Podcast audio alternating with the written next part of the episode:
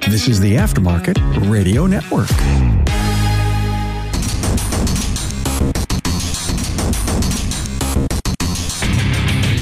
Welcome, everyone, to yet another episode of Diagnosing the Aftermarket A to Z. I'm Matt Fanslow, and today I would like to talk about unexpected financial surprises. That's right, I hit the lottery. Just kidding, I didn't hit the lottery. I got a pay raise. Just kidding, I didn't get a pay raise. In fact, the surprise has little, really nothing to do with increase in income and cost money. So, anyways, before I get rolling here, I would like to thank our sponsor, Napa Autotech Training. Napa Autotech offers three hour virtual technical classes that can be accessed from the comfort of your home. To find out what courses are available, go to napaautotech.com and click on the Napa Autotech class calendar link. I was sitting at work the other day and my phone rang. It was my insurance agent and she gives me a call in a panic. She's, she is in a legitimate panic. My mortgage company had not yet paid from escrow, paid my homeowner's insurance. And my home homeowner's insurance is all tied up, umbrellaed with auto and everything. So the problem was is they were ready to cancel that day. And I'm kind of like, well, where was my letters? Where was my phone calls? Where was my emails? Like, where's no heads up? Just one day, hey, hasn't paid yet. You're out. What happened? She's like, well, because you're not paying for it the mortgage company is getting the letters. Now, to kind of fill this out a little bit more, my insurance agent is kind of an independent insurance agent, maybe more like a broker, where she has not affiliated with any one company. If you know what I mean, it's not like a franchise. So it gives her a lot of ability to seek different companies and insurance providers. And we had switched from one insurance company to another one rather recently. Turns out the reason the mortgage company hadn't paid yet, even though the money was there in escrow, is they were expecting me or them to get a reimbursement check from the previous insurance company. And that had not happened yet. But in any case, she's in a panic because my insurance, if it gets canceled, I'm going to have a very difficult time finding insurance or at least economical, if you will, insurance because it got canceled due to lack of payment. Does not look good. Even though it wasn't my fault, doesn't look good. So she's like, Do you think you can cover this? You know, make this payment today so your insurance doesn't get canceled. And it's a few thousand bucks. And luckily, I said I could. I had the money in savings in a fund just for this occasion. Just kidding. But just, you know, as a backup, as a, an emergency fund. You know, she's relieved. Give her the details to get it paid. It all goes through. Every, you know, everybody's happy except me because now I'm broke. Just kidding.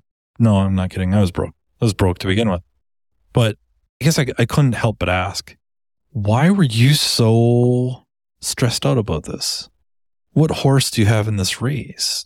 She said that not in similar circumstances, but in circumstances where people have to come up with money, a lot of times they don't have it. And, you know, I live in a very small town. You know, we weren't naming names or anything like that, but there's a, you know, an area, if you will, of town that's a little more, if you would say, upscale. And I'm talking, the town has about a thousand residents. Okay. So it's, don't want to, anyone to have their imagination go running on this. But I guess you would say households that you would expect to be able to shoulder a burden. It turns out almost 60% of Americans cannot handle a thousand dollar emergency.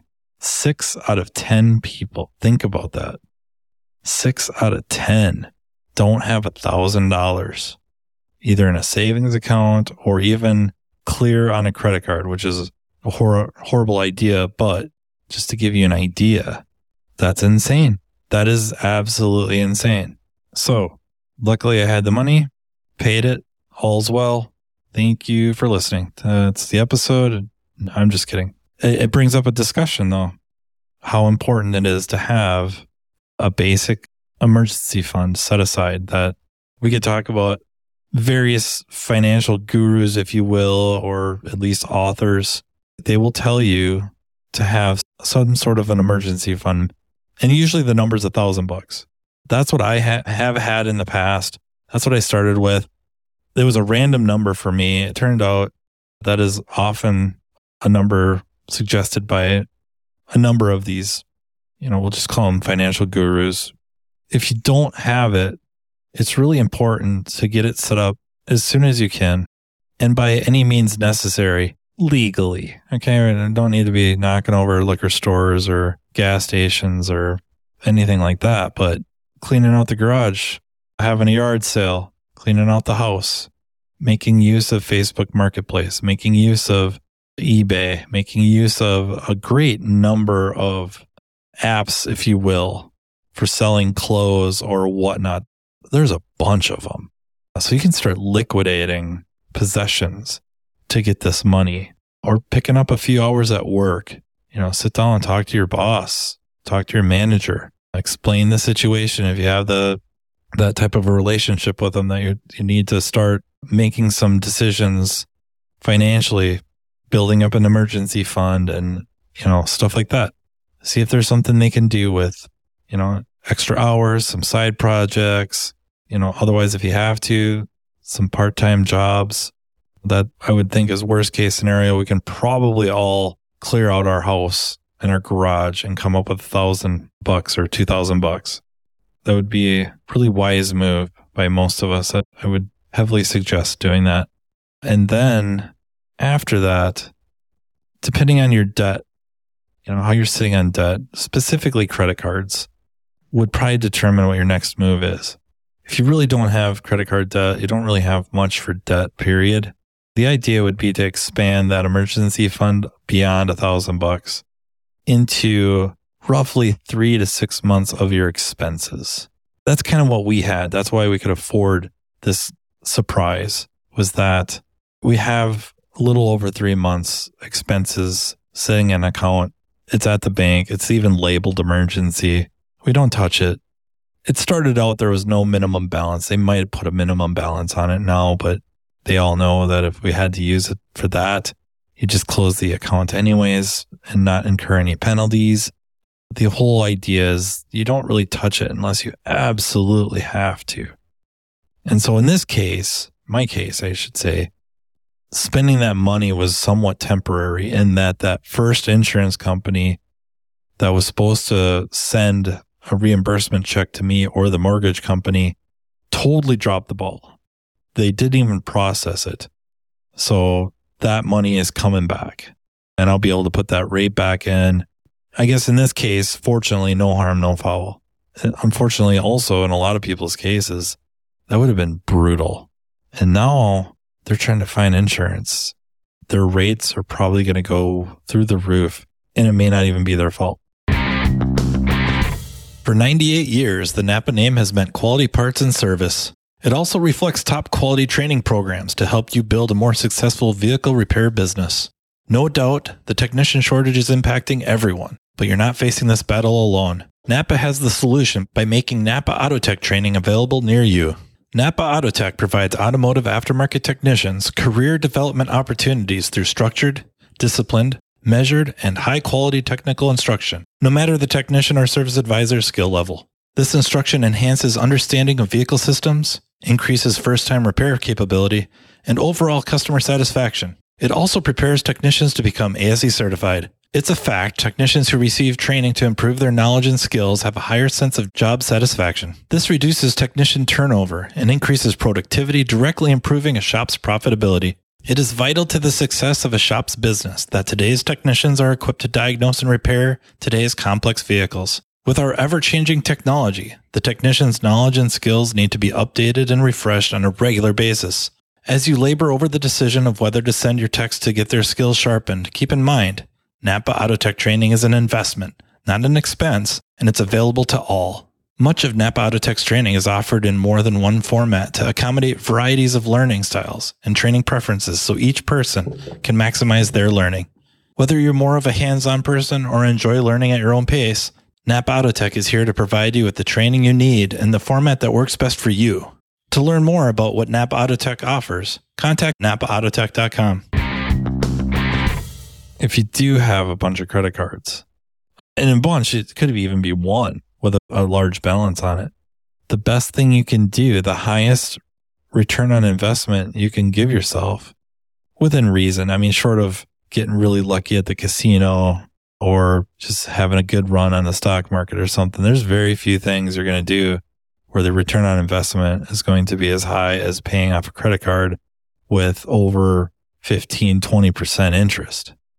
So if you get your emergency fund built up, which as a side note, I should bring up, if you don't have one, you know, it works if you're by yourself, but if you're in a relationship, having that emergency fund, it's an amazing way of reducing stress. Like you can just watch people's stress levels drop when they have a little bit of that money there not to be touched unless you absolutely need it. That's kind of a safety net. It's a real load off people's shoulders. But also back to the interest rates, there's not much you're going to do with that type of return on investment. So getting that paid off, everything you can do to get that paid off as soon as possible. Again, if that means continued yard sales, if that means liquidating possessions, if that means picking up a part time job, whatever you got to do to get that paid off. And the faster, the better. And if you have like a mountain of debt, namely credit card debt, high interest, you may really have to consider talking to your banker about, you know, home equity lines of credit, something to at a much lower interest rate, get them paid off. And then for crying out loud, don't go use them again. Don't go and get a line of credit, pay them all off have this whatever payment that is lower than you were paying minimums on all the credit cards together and then go start maxing them out again. I mean, come on. Use our heads a little bit here. So there is logic in getting them paid off with a much lower interest rate loan.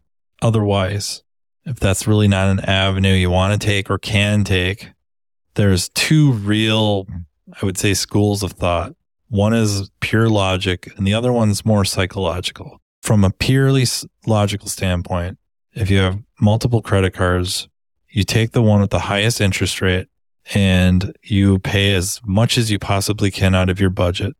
The other credit cards, you pay the absolute bare minimums.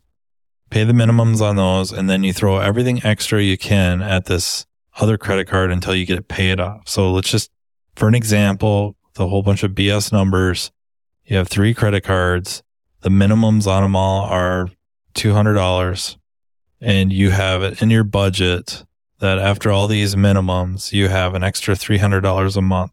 So the credit card with the highest interest rate, you're going to throw 500 a month at that guy. You're going to pay the minimums on the other two until that the one with the highest is paid off. Then you take that $500 that you were paying on there and you go to the casino. No, I'm just kidding. You take that 500 bucks and you put it against the next one, the next highest interest rate. And now you have essentially $700 a month you're throwing at that one, paying the minimum on the other, and you get rid of that guy. And by get rid of, I don't mean pay it off and close the account. I don't think that's the right move because there is a benefit to having that credit extended to you. There is some reasons to keep them open. Just don't use them or use them very sparingly buy some stuff, small stuff, either pay them off or, you know, make some payments on them for a couple months, pay them off. All right. There's some logic to that, but again, don't want to get yourself back in trouble with this. I think the first things first is you get them paid off. So get that second one paid off. You've been paying 700 a month on that one, 200 on the last one. Now you have 900 a month to be attacking this last credit card until it's gone. I mean, that is highest rate of return as you can possibly get. And now when you get those three paid off, you take that money and you start building up this emergency fund from a thousand dollars to three to six months of your monthly expenses. All right. So if you're figure it out, your monthly expenses are five grand a month. You want fifteen to thirty thousand dollars in a savings account. Easier said than done, but worth it when you have it because you know, what happens if one of you gets sick? What happens if you get hurt? What happens if we have another COVID esque type situation? What if you get laid off? So many what ifs. All right. It kind of comes back to that failing the plan is planning to fail, right? Bad things happen. You're almost guaranteed to have something bad happen. It, it sucks to think about, but statistically, you're going to have something bad happen every so often. So you try to stack the odds in your favor. That's what it's all about. Stack the odds in your favor. How can I stack the odds in my favor? I can weather the storm. I can be as prepared as I can be for it. I think those are reasonable ways to brace for such a thing. The other school of thought, other than the, you know, pure logic one is more psychological. And that's where you pick the credit card with the lowest balance, meaning you don't care so much about the interest rate because they're all high. But if you pick the one that's maybe a, you know, quite a bit lower balance, just for numbers, just for BS numbers, you've got two credit cards that are over $5,000 balances. And then you have the one that's a couple thousand. It's amazing how your motivation can be maintained or even increased if you start paying the smaller balance one first, even if it has the lowest interest rate. It's the same theory though. Minimum payments are still $200 a month. Your budget is $300 above that. So now you throw 500 a month at that $2,000 credit card. You have it paid off in four months. It's gone. And that can be really uplifting, even though it's, you know, logically flawed.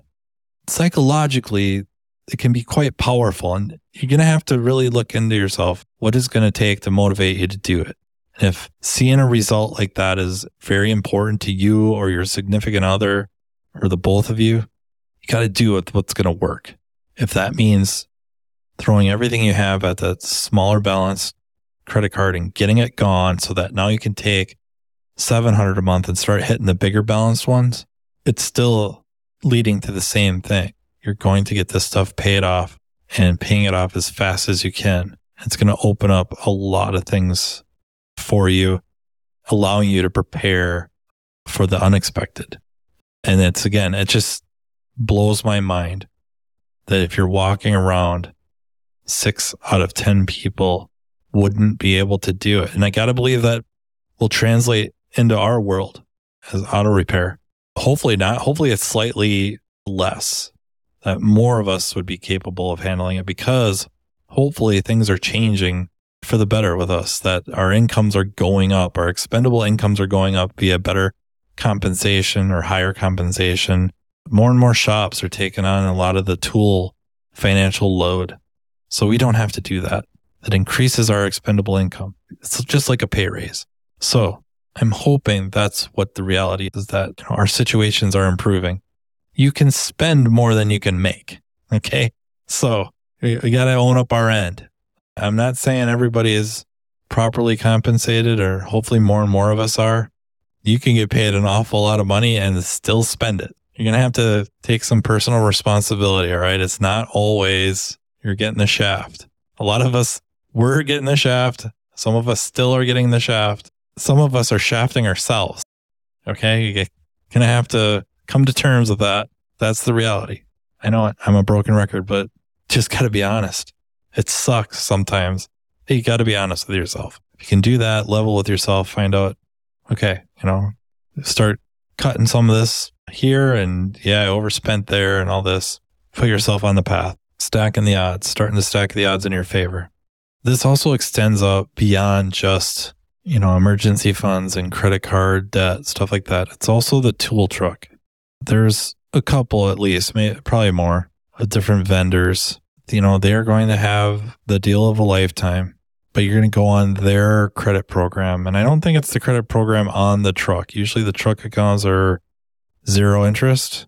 Sometimes they want to get it off their plate. It's not the truck account. They want the company that they're franchised with to shoulder the debt, that burden.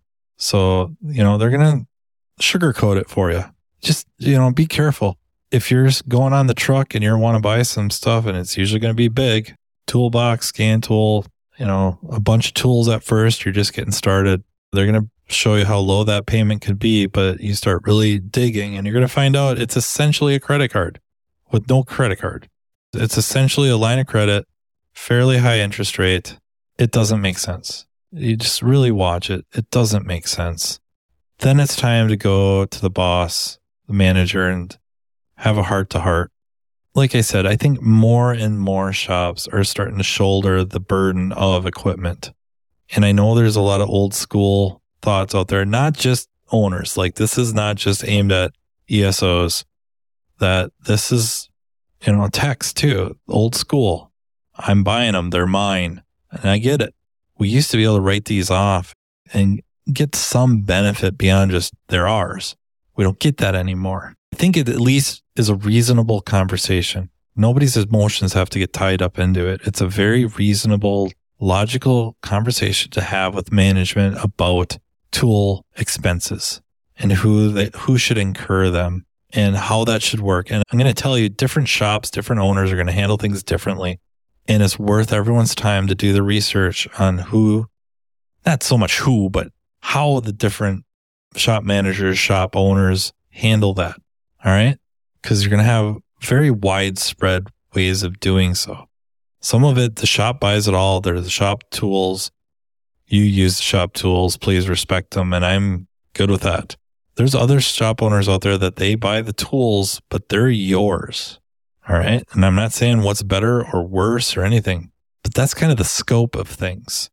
And I suppose the other end of the spectrum is uh, no, you buy your own tools. There's, I think, logic to have this conversation. The shop can see that because of the certain benefits of them purchasing them and taking that load, that financial load off of you, that's basically giving you a pay raise that just increased your expendable income.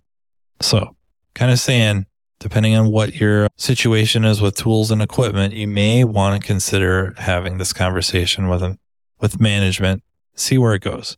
And then here's to everyone building up those emergency funds and not being in that 60%. That's what I'm hoping. All of us are not in that 60%. That's for somebody else. That will wrap up this episode. I do want to thank everyone for the well wishes quick update on Danielle is I would say there's some marginal improvement. She has not been using oxygen at all.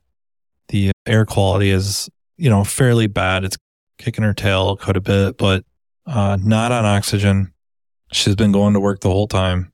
Will get winded with some activity, not even necessarily strenuous, extended walking, walking up inclines, a couple flights of stairs will be enough to wipe her out pretty good. And by wipe out, I mean very akin to being very high altitude when you're not used to it and trying to catch your breath. Like you just feel like you can't get a good breath in. And so that, that's kind of what she's going through. But I would say it's improving. So I'm hoping that continues. Like I said, your guys' thoughts and well wishes and everything are, it means so, so very much. So I really can't thank you enough. I really can't thank you enough for listening. And uh, really would like to thank our sponsor, Napa Auto Tech Training. Thank you to the Aftermarket Radio Network for making this all possible. Until next time, take care. You've been listening to Matt Fanslow diagnosing the aftermarket A to Z on the Aftermarket Radio Network. Follow Matt on your favorite listening app. He's very interested in what you have to say. Let him know what you'd like him to cover and come on the show. Matt is all for advancing the aftermarket. Find Matt Fanslow on social media and connect or on aftermarketradionetwork.com.